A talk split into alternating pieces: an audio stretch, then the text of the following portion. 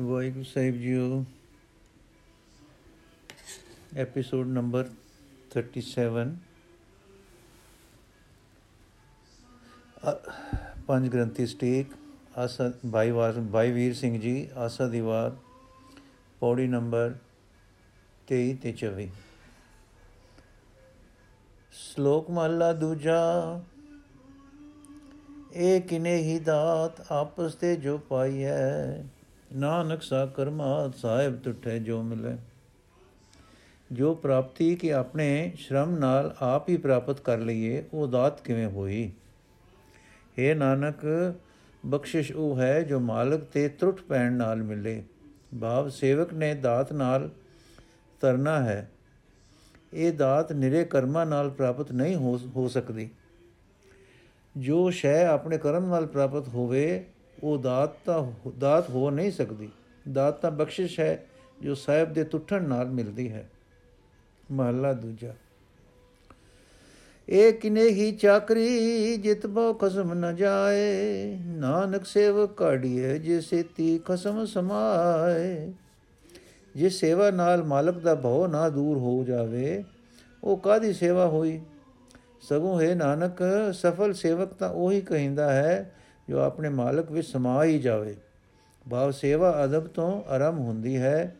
ਅਦਬ ਬਿਨਾ ਸੇਵਾ ਕਦੇ ਸਿਰੇ ਨਹੀਂ ਚੜੀ ਅਦਬ ਬਿਨਾ ਸੇਵਾ ਕਦੇ ਸਿਰੇ ਨਹੀਂ ਚੜੀ ਗੁਰੂ ਜੀ ਆਪਣਾ ਸਿਧਾਂਤ ਇਹ ਦੱਸਦੇ ਹਨ ਕਿ ਅਦਬ ਵਾਲੀ ਸੇਵਾ ਵਿੱਚ ਪਿਆਰ ਪਵੇ ਤੇ ਇਹ ਪਿਆਰ ਵਾਲੀ ਸੇਵਾ ਹੋਂ ਨੂੰ ਮੇਟ ਕੇ ਮਾਲਕ ਨਾਲ ਤਦਪੂਰਤਾ ਵਿੱਚ ਲੀਨ ਕਰ ਦੇਵੇ। ਸਾਹਿਬ ਸੇਵਕ ਇੱਕ ਇੱਕ ਦਿਸਟਾਇਆ ਵਾਰ ਗੁਜਰੇ। ਪਰ ਥਰਥਰੀ ਕਰਨੀ ਗੁਸਤਾਖੀ ਹੈ। ਬਰਬਰੀ ਬਰਤ ਬਰਥਰੀ ਕਰਨੀ ਗੁਸਤਾਖੀ ਹੈ। ਲੀਨ ਹੋ ਜਾਣਾ ਸਫਲਤਾ ਹੈ।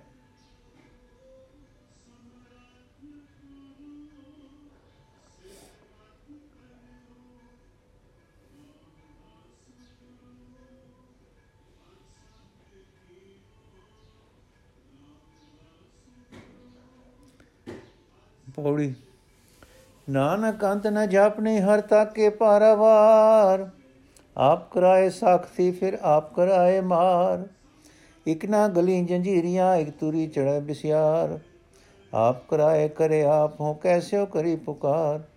ਨਾਨਕ ਕਰਨਾ ਜਿਨ ਕੀਆ, ਫਿਰ ਤਿਸੀ ਕਰਨੀ ਸਾਰ। ਫਰਮਾਉਂਦੇ ਹਨ ਗੁਰੂ ਜੀ, ਹੈ ਨਾਨਕ ਉਸ ਹਰੀ ਦੇ ਅਤੇ ਉਸ ਦੇ ਪਰਿਵਾਰ ਪਰਿਵਾਰ ਦੇ ਅੰਤ ਨਹੀਂ ਪਤਾ ਲੱਗਦੇ। ਭਾਵ ਪਰਵਾਉਂਦੇ ਹਨ ਗੁਰੂ ਜੀ, ਹੈ ਨਾਨਕ, ਉਸ ਹਰੀ ਦੇ ਅਤੇ ਉਸ ਦੇ ਪਾਰਾਵਾਰ ਦੇ ਅੰਤ ਨਹੀਂ ਪਤਾ ਲੱਗਦੇ। ਭਾਵ ਇਹ ਬੇਅੰਤ ਹੈ, ਉਸ ਨੂੰ ਸਮਝ ਨਹੀਂ ਸਕੀਦਾ। ਉਹ ਆਪ ਹੀ ਸ੍ਰਿਸ਼ਟੀ ਰਚਾਉਂਦਾ ਹੈ, ਫਿਰ ਆਪ ਹੀ ਉਸ ਦੀ ਪਾਲਣਾ, ਪ੍ਰਲੈ ਕਰ ਦਿੰਦਾ ਹੈ, ਫਿਰ ਉਸ ਦੇ ਵਿਚਿੱਤਰ ਕਰਨਿਆਂ ਵੱਲ ਤੱਕੋ ਕਿ ਇਕਨਾ ਜੀਵਾਂ ਦੇ ਗਲਾਂ ਵਿੱਚ ਤਾਂ ਸੰਗਲੀਆਂ ਪਾਈਆਂ ਹੋਈਆਂ ਹਨ, ਇੱਕ ਬਹੁਤੇ ਘੋੜਿਆਂ ਉੱਤੇ ਚੜ੍ਹਦੇ ਹਨ। हे ਨਾਨਕ, ਜਿਸ ਨੇ ਇਸ ਤਰ੍ਹਾਂ ਦੀ ਵਿਚਿੱਤਰ ਰਚਨਾ ਰਚੀ ਹੈ, ਮੋੜ ਉਸਨੇ ਆਪ ਹੀ ਇਸ ਦੀ ਸਾਰ ਸੰਭਾਲ ਕਰਨੀ ਹੈ। ਜਦ ਸਭ ਕੁਝ ਉਹ ਆਪ ਹੀ ਕਰ ਤੇ ਆਪ ਹੀ ਕਰਾ ਰਿਹਾ ਹੈ, ਤਾਂ ਮੈਂ ਉਸ ਤੋਂ ਛੁੱਟ ਹੋਰ ਕਿਸ ਅੱਗੇ ਪੁਕਾਰ ਕਰਾਂ? ਵਾਹ, ਹਰ ਅਵਸਥਾ ਵਿੱਚ ਉਸੇ ਅੱਗੇ ਅਰਦਾਸ ਕਰਨੀ ਦੀ, ਕਰਨੀ ਹੀ ਜੀਵ ਦੇ ਕਰਨੇ ਜੋ ਕਰਮ ਹੈ। ਸ਼ਲੋਕ ਮਹੱਲਾ ਪਹਿਲਾ, ਹੁਣ 24ਵੀਂ ਪੌੜੀ ਸ਼ੁਰੂ। ਸ਼ਲੋਕ ਮਹੱਲਾ ਪਹਿਲਾ, ਆਪੇ ਭਾਂਡੇ ਸਾਜੀਆਂ ਨੇ ਆਪੇ ਪੂਰਨ ਦੇ, ਆਪੇ ਹੀ ਵਾਹਿਗੁਰੂ ਜੀ ਦੇ, ਵਾਹਿਗੁਰੂ ਨੇ ਇਨਸਾਨਾਂ ਨੂੰ ਸਾਜ, ਸਰੀਰ ਰੂਪੀ ਭਾਂਡੇ ਰਚੇ ਹਨ, ਆਪ ਹੀ ਇਹਨਾਂ ਨੂੰ ਪੂਰਨਤਾ ਬਖਸ਼ੇਗਾ।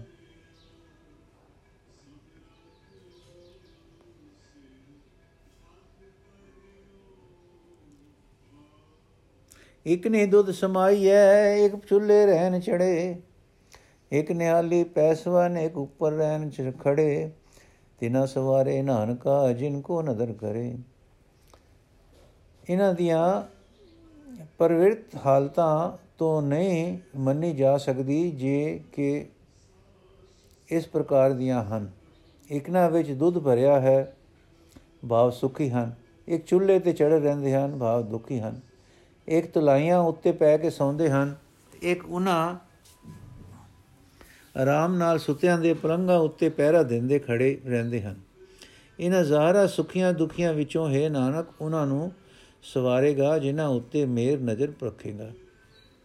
ਭਾਵ ਸਰੀਰਕ ਸੁਖ, ਆਰਾਮ ਤੇ ਦੁੱਖ ਦੀਆਂ ਤਿੰਨ ਅਵਸਥਾ, ਬਿਨ ਅਵਸਥਾ ਵਿੱਚ ਵਿਚਰਨ ਤੋਂ ਨਿਰਣੈ ਨਹੀਂ ਹੋ ਸਕਦਾ ਕਿ ਕਿਹੜੇ ਜੀਵ ਪ੍ਰਵਾਨ ਹਨ ਤੇ ਕਿਹੜੇ ਨਹੀਂ।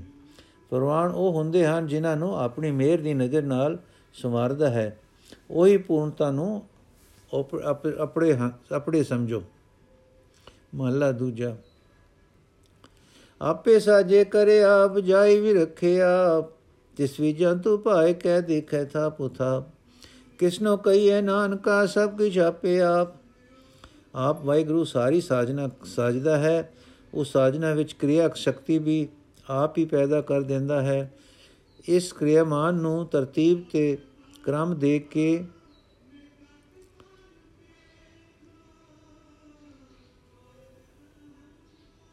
ਜਾਈ ਵੀ ਆਪ ਹੀ ਰੱਖ ਰਿਹਾ ਹੈ।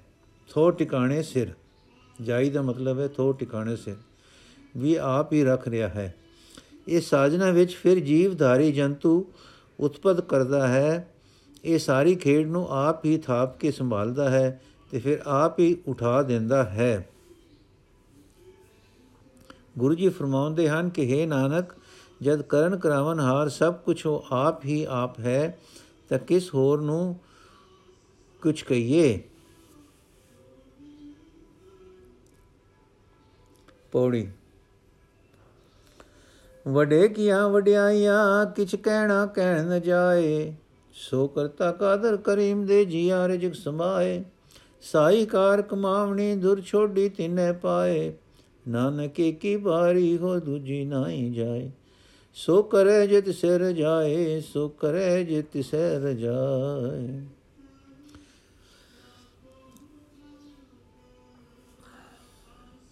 ਉਸੇ ਸਿਰਜਣਹਾਰ, ਸਾਜਣ ਸਾਜਣਹਾਰ ਅਗੇ ਅਰਦਾਸ ਕਰਨੀ ਚਾਹੀਏ। ਪੰਜਵੇਂ ਸਤਗੁਰਾਂ ਨੇ ਮਾਨੋ ਇਸ ਤੁਕ ਦਾ ਭਾਵ ਇਉਂ ਖੋਲਿਆ ਹੈ, ਕਿਆ ਕਹੀਏ ਕਿਸ ਆਖ ਸੁਣਾਈਏ, ਜੇ ਕਹਿਣਾ, ਜੋ ਕਹਿਣਾ ਸੋ ਹਰ ਜੀ ਪਾਸ, ਸੋ, ਜੋ ਪ੍ਰਭ ਜੀ ਪਾਸ, ਸਭ ਕੁਝ ਕੀਤਾ ਤੇਰਾ ਵਰਤੇ ਸਦਾ ਸਦਾ ਤੇਰੀ ਆਸ। ਹੁਣ ਪੌੜੀ ਦੇ ਵਿਆਖਿਆ ਹੈ, ਉਸ ਵੱਡੇ ਦੀਆਂ ਵਡਿਆਈਆਂ ਇੰਨੀਆਂ ਵੱਡੀਆਂ ਹਨ ਕਿ ਉਹਨਾਂ ਬਾਬਤ ਕੁਝ ਕਿਹਾ ਨਹੀਂ ਜਾ ਸਕਦਾ, ਪਰ ਤਦ ਵੀ ਮੈਂ ਉਹਨਾਂ ਬਾਬਤ ਜ਼ਰੂਰ ਕਹਿਣਾ ਹੈ। ਇਹ ਵਡਿਆਈਆਂ ਵੱਡੇ ਦੀਆਂ ਹਨ, ਉਸ ਵੱਡੇ ਦੀਆਂ ਜੋ ਕਰਤਾਰ ਹੈ, ਕਾਦਰ ਹੈ, ਦਾਤਾਰ ਹੈ ਤੇ ਜੀਆਂ ਨੂੰ ਰਿਜਕ ਪਹੁੰਚਾਉਂਦਾ ਹੈ, ਚਾਹੇ ਉਸ ਦੀਆਂ ਵਡਿਆਈਆਂ ਅਕਥਨੀਆਂ ਹੋਣ ਪਰ ਮੈਨੂੰ ਉਸਨੇ ਦੁਰੋਂ ਇਹ ਕਾਰ ਕਮਾਉਣੀ ਜਾਂ ਪਾ ਛੱਡੀ ਹੈ ਕਿ ਮੈਂ ਉਸ ਦੀ ਵਡਿਆਈ ਕਰਦਾ ਰਹਾ।